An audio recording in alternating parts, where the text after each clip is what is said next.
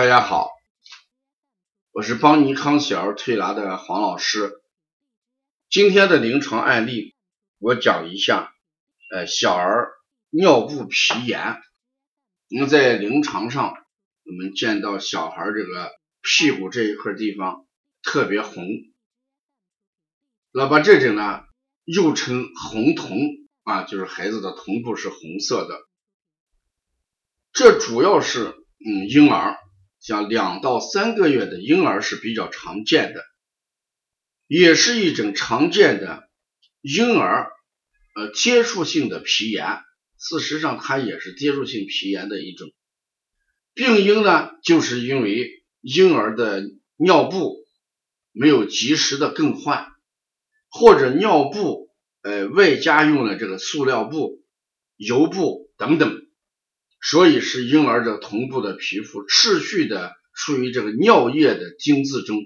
那我们现在带这个尿不湿，有些他一味的强调了是这个渗漏啊，他就觉得啊不漏啊，长时间可以使用。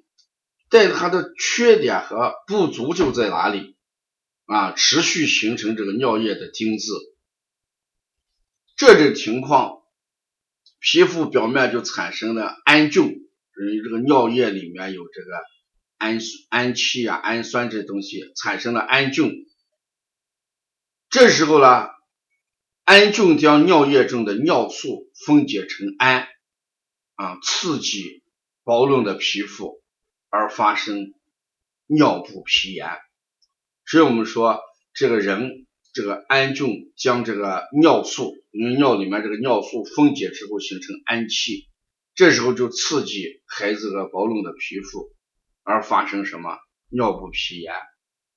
轻一点的呢，往往是婴儿臀部、阴部及骨内侧皮肤发红，重的还会出现一些丘疹呀、疱疹，或者还会引发一些继发性的感染，形成什么溃疡。嗯，对小孩来说，哎，这种情况就是比较严重的一些。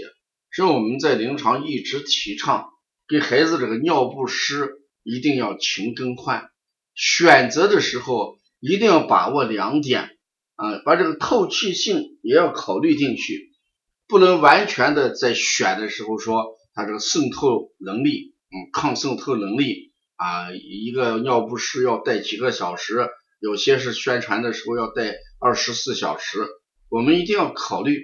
你虽然带的时间长，可能对你这个育带儿子带孩子比较方便一点，育儿比较方便，但对孩子带来的影响还是非常大的。一旦形成尿布皮炎，这个治疗的周期往往还要偏长一点。如果出现这个大面积的感染和溃疡，孩子就会伴随着高烧等等。